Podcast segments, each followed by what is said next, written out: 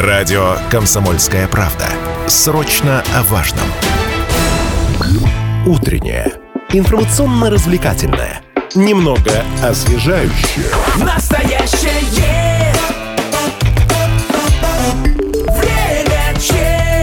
Несколько жарких правовых тем сдавали тон в ушедшем 2022 году. Во-первых, это, конечно, мобилизованные, все, что с ними связано. Во-вторых, это самые незащищенные группы населения, это инвалиды, дети-сироты. И, наконец, это сфера здравоохранения. Вот топ-3, что называется, самых острых, жарких тем, связанных с правовым обеспечением, да, что называется, населением. Да, ну вот на что южноуральцы чаще всего жаловались омбудсмену, какие из этих обращений подтвердились, э, проблема подтвердилась, какие уже решены э, проблемы, мы сейчас будем говорить, такие первые итоги подводить э, ушедшего года. Ну, в принципе, весна, в принципе, неплохое время для того, чтобы это сделать. Итоги, да. да. В нашей студии полномоченная по правам человека в Челябинской области Юлия Сударенко. Здравствуйте. Доброе утро. Доброе утро, Юлия Александровна. Э, сразу напомню, наш эфирный телефон – это 7000 ровно 953. Можете звонить, задавать свои вопросы. Можете писать Viber, WhatsApp 8 908 0953 953. Можете заходить в нашу официальную группу ВКонтакте «Комсомольская правда Челябинск». Там идет трансляция из нашей студии. Можете на нас посмотреть. Да, мы живые, мы здесь, в этой студии. Естественно, по трансляции тоже можете оставлять свои комментарии. Все это будем зачитывать, стараться, по крайней мере. Расскажите, пожалуйста, об обращениях, о наибольшем количестве количестве. О чем вам люди писали, с чем приходили в 2022? Ну, 22 год был совершенно необычным, нестандартным годом по сравнению со всеми предыдущими. И, естественно, все мы это понимаем, а, тренд задавала частичная мобилизация в Российской Федерации. Поэтому, конечно, колоссальный рост показал а, показали обращения, связанные с защитой прав военнослужащих, тысячи процентов. Ну, то есть к нам, к нам и всегда, да, они обращаются. Это прирост обращений. Сро- срочные, да. Но вот э, в данном случае, конечно, это э, и не только, это не только вопросы, связанные с отсрочкой от мобилизации, э, это и вопросы, связанные с какими-то сбоями и последовавшими за ними невыплата денежного довольствия военнослужащим, отсутствие медицинской помощи, угу. помощь а, семьям угу. и консультационная в том числе. Поэтому все, все, все остальные проблемы как-то в обществе ушли на задний план, и мы зафиксировали снижение количества обращений как в социальной сфере, так и в сфере здравоохранения. Но не нужно обольщаться, это не потому, что проблемы исчезли, проблемы как были, так и остались. Ну, просто, ну, видимо, настолько люди были Да, в, приоритеты, в ужасе, да. Что... да. Даже те люди, которые, так сказать, не являлись непосредственными участниками вот этих событий, все равно акцент внимания, тревоги, там, какой-то озабоченности сместился ну, конечно, в фокус эту сместился в эту Фокус сторону, сместился, да. И, ну, видимо, поэтому мы зафиксировали спад во всех других сферах. У нас, кстати, очень интересная тенденция, и я думаю, что она как раз не связана с мобилизацией. Это тенденция к тому, что к нам а, все меньше и меньше жалоб поступает на действия сотрудников полиции. Угу. Да. А раньше их много было, да? Ну, э, их, э, ну, так сказать, в абсолютных цифрах не так и много, но, но они в были, процентном в соотношении да.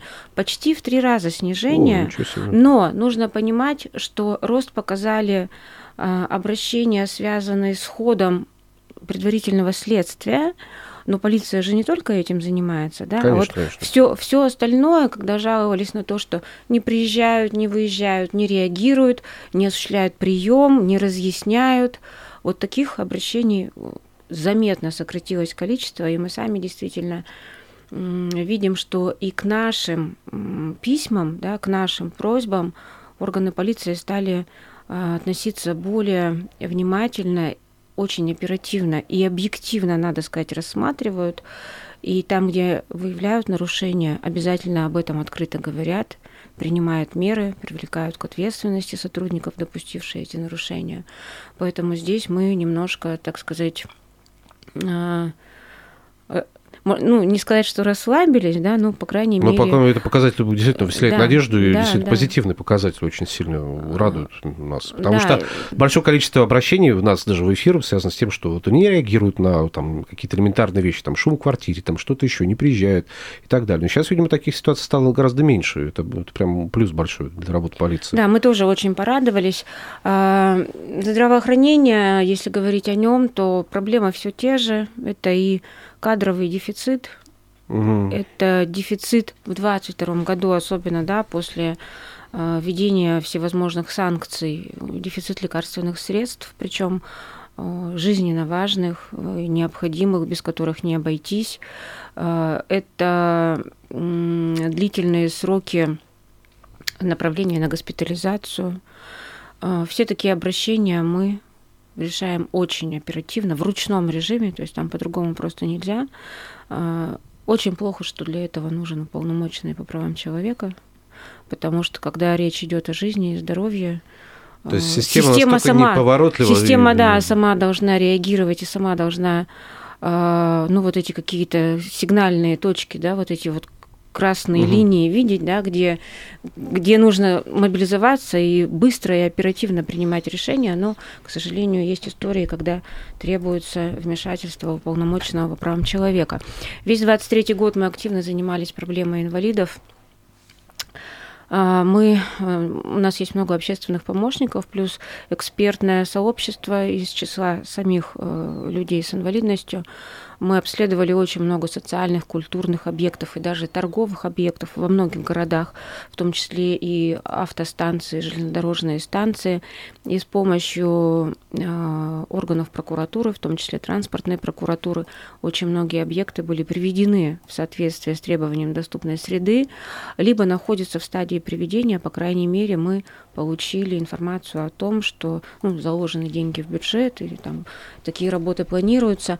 Но, к сожалению, мы, э, когда изучали потребности инвалидов, э, их проблемы, мы констатировали тот факт, о котором мы, в общем-то, и раньше говорили. Сейчас мы только еще больше укрепили в своем мнении о том, что очень сильно хромает, страдает в Челябинской области система реабилитации инвалидов. Ого.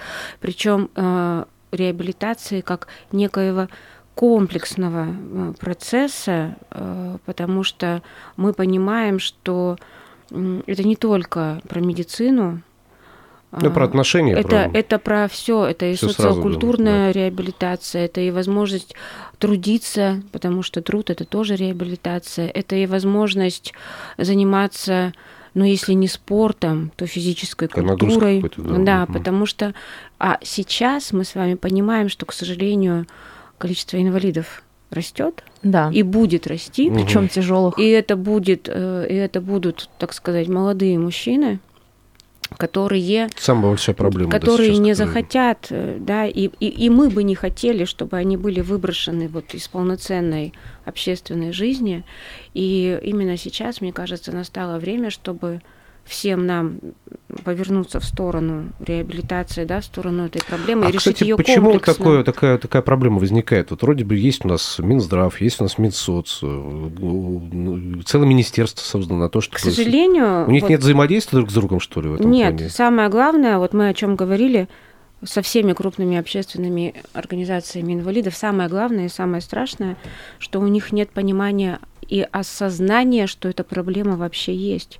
Поэтому для нас большим достижением и успехом, вот первым шагом к победе, будет хотя бы то, что власть признает Что есть проблема. наличие проблемы сам- массовая такая само по себе, да. То есть мы большой, крупный э, субъект Российской Федерации, и у нас до сих пор нет комплексного, современного комплексного центра реабилитации. И я еще раз повторю, это не только про медицинскую реабилитацию речь идет.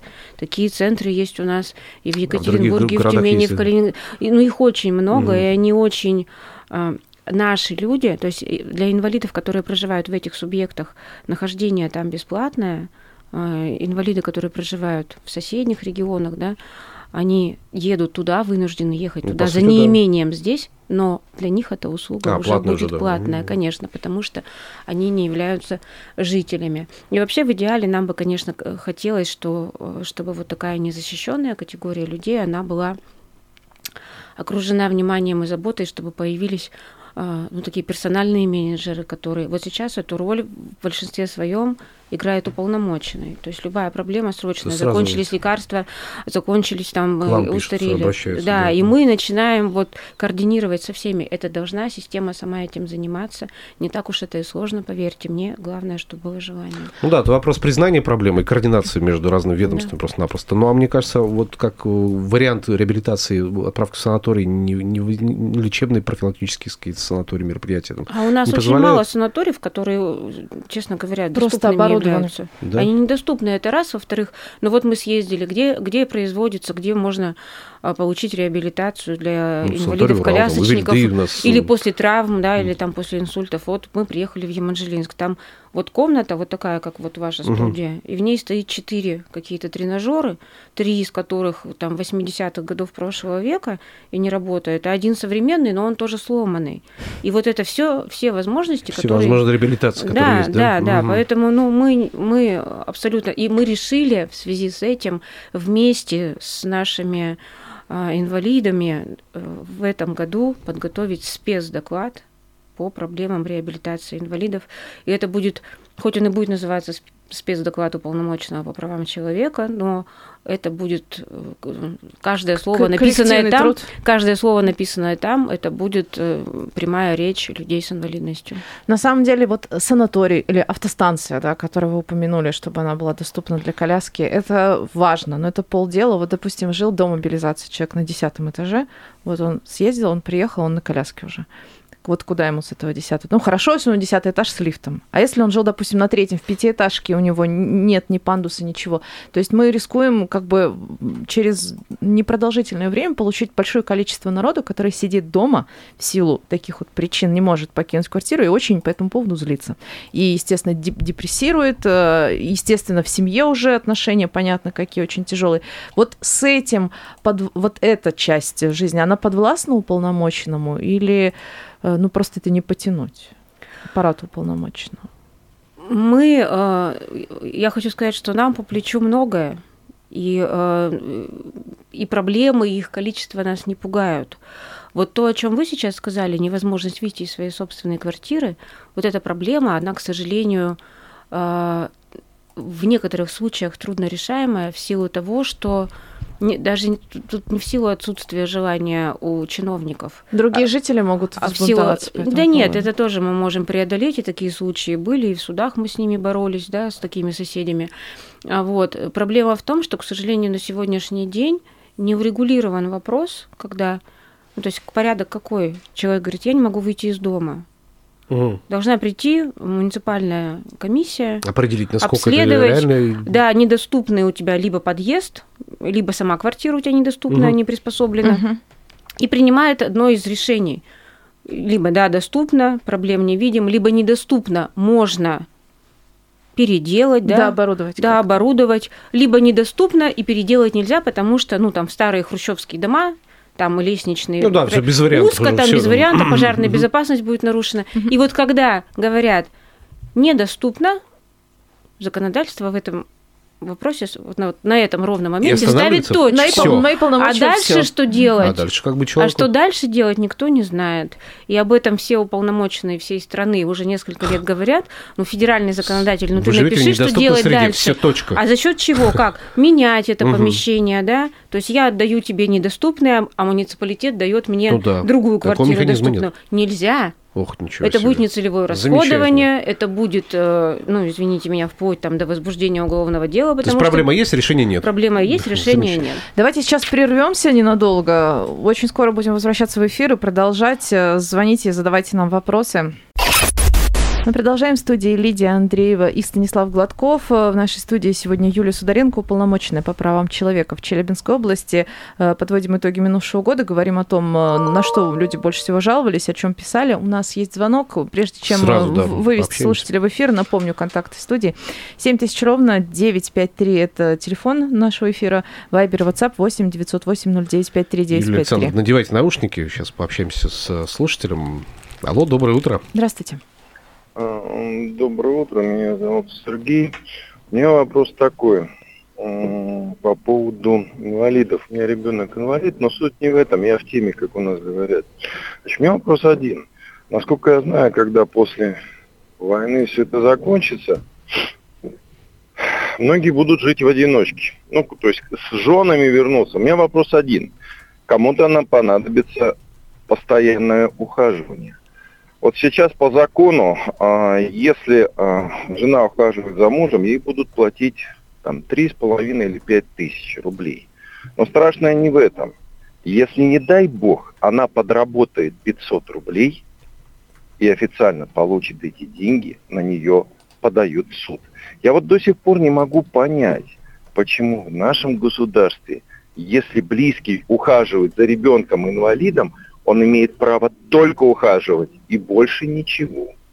Ведь это вопрос элементарный. Это не требуется строительства новых квартир, переездов. Просто разрешите им хотя бы как-то чем-то подрабатывать. И вторая проблема.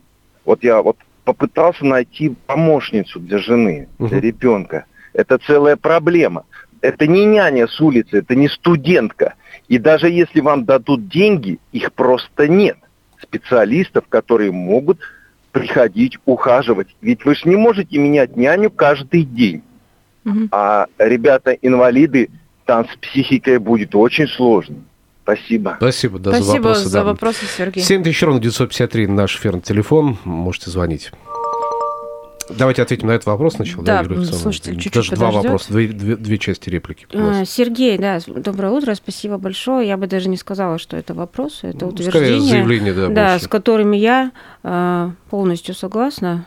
э, И считаю, что, ну, второй вопрос это кадровый дефицит, о котором я говорила, и который, в общем-то, э, мы стараемся э, преодолеть, но, к сожалению, сейчас э, у молодежи другие тренды, да? А открыть какие-то курсы, насколько это реально? Ну, раз уж у нас там, допустим, э, военнослужащих под- по- по- поддерживает государство там деньгами всякими разными выплатами, то есть, ну, как бы некий институт, или, ну, я, я имею в виду институт не, не как образовательное учреждение, а как вот э, институциональная какая-то вещь, а, подготовки э, реабилитологов, опять же, там вот этих социальных служб. Я знаю, что над этим работают сейчас. Ну, то есть решают, пытаются решить проблему комплексно, но я еще раз говорю, что это тренды современного общества, когда, ну, во-первых, вообще это р- уход за инвалидом – это очень сложная э, история и физически, и морально.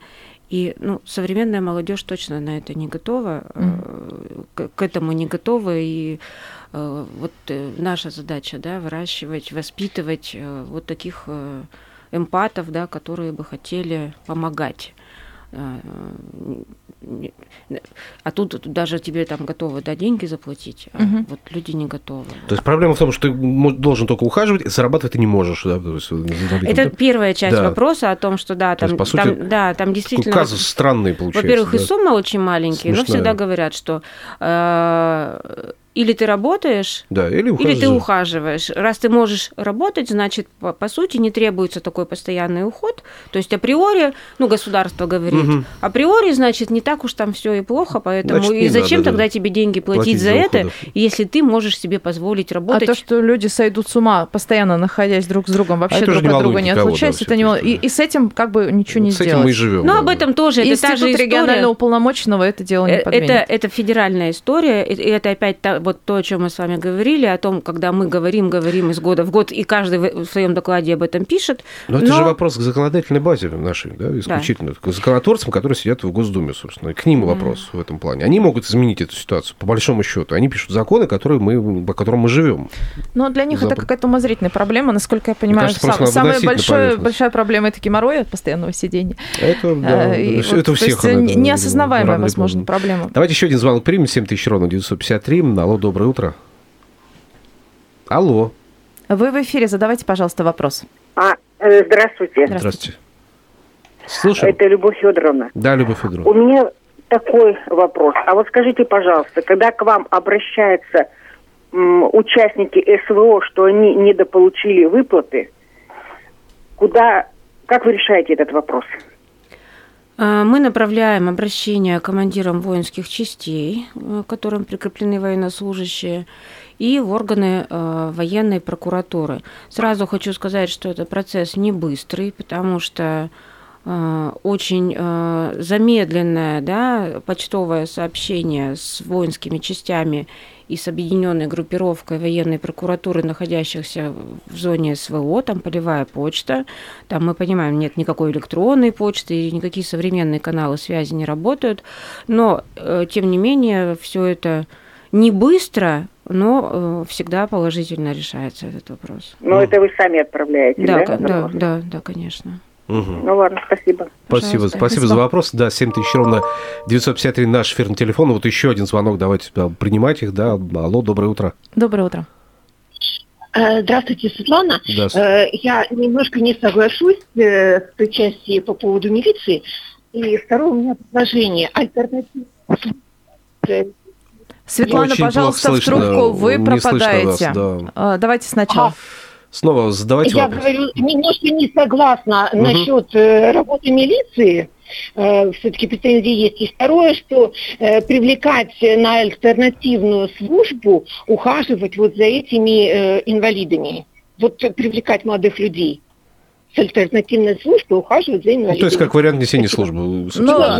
Медбрат это как вариант Да, АГС, да. такой- такие есть варианты у нас, да. Но много ли ими пользуются людей вот так- такими вариантами? Просто интересно. Они должны все-таки по действующему законодательству, если я не ошибаюсь, они должны работать в э, государственных учреждениях. Да? А То это есть все-таки на квартире, это другое. Ну, Ну, там же то еще есть- нужны спецнавыки. Да, человек-то говорит, Сергей-то говорил о том, что они готовы нанять помощницу для жены и за свои деньги ну, оплачивать услуги, чтобы она помогала. Вот. э, Альтернативная служба в этом смысле не подойдет. Это а вот в смысле, да, а вот в смысле э, ухода за вот, э, инвалидами, которые нуждаются в реабилитации там, и так далее, конечно, это хорошая история, но не нужно тоже себя обнадеживать, потому что количество людей, которые проходят альтернативную службу, оно традиционно очень небольшое, потому что, ну, убедить э, МОП, э, вернее, призывную комиссию, Мгм. что твои убеждения не позволяют тебе служить в армии, ну, А, кстати, ва- к вам обращались вот к уполномоченному по поводу того, что человек имеет некие убеждения, которые, э, с которыми он хочет пройти альтернативную службу, а ему эту возможность не дают. Были такие да, это обращения? из года в год это бывает, да. Постоянно, да, такие проблемы. Все-таки у нас минутка остается до конца разговора. Сейчас меньше обращений от мобилизованных приходит, и если приходит, то какие обращения? Безусловно, меньше. Если в том году с сентября по декабрь Мгм. мы получили больше 2400, а в этом году, ну, письменных только 150 вот за три месяца. Ну, естественно, мы уже мы, мы перестали учитывать там телефонные консультации и так далее. Ну что До сих пор продолжается история с предоставлением отсрочки. Мгм. Это, это нормально, потому что э, в семьях появляются дети. В связи с этим люди по- получают право на отсрочку. Мы все сейчас уже мы спокойно все эти вопросы. Но решаются вопросы, эти, Реша- да? Ну, безусловно. Положительно, да, Да, решаются? Ну, безусловно, мы решаем эти вопросы. У нас очень хорошее взаимодействие с военным комиссариатом. Э, Выплаты за ранения, желание пройти ВВК. Мгм. Вот. Ну, то есть серьезных каких-то сложных, нерешаемых вопросов практически не остается у нас сейчас, слава богу. Это, это прям радует. Спасибо большое. Полномочный по правам человека в Челябинской области Юлия Сидоренко была у нас в студии. Спасибо. Спасибо. Настоящее. Время чат.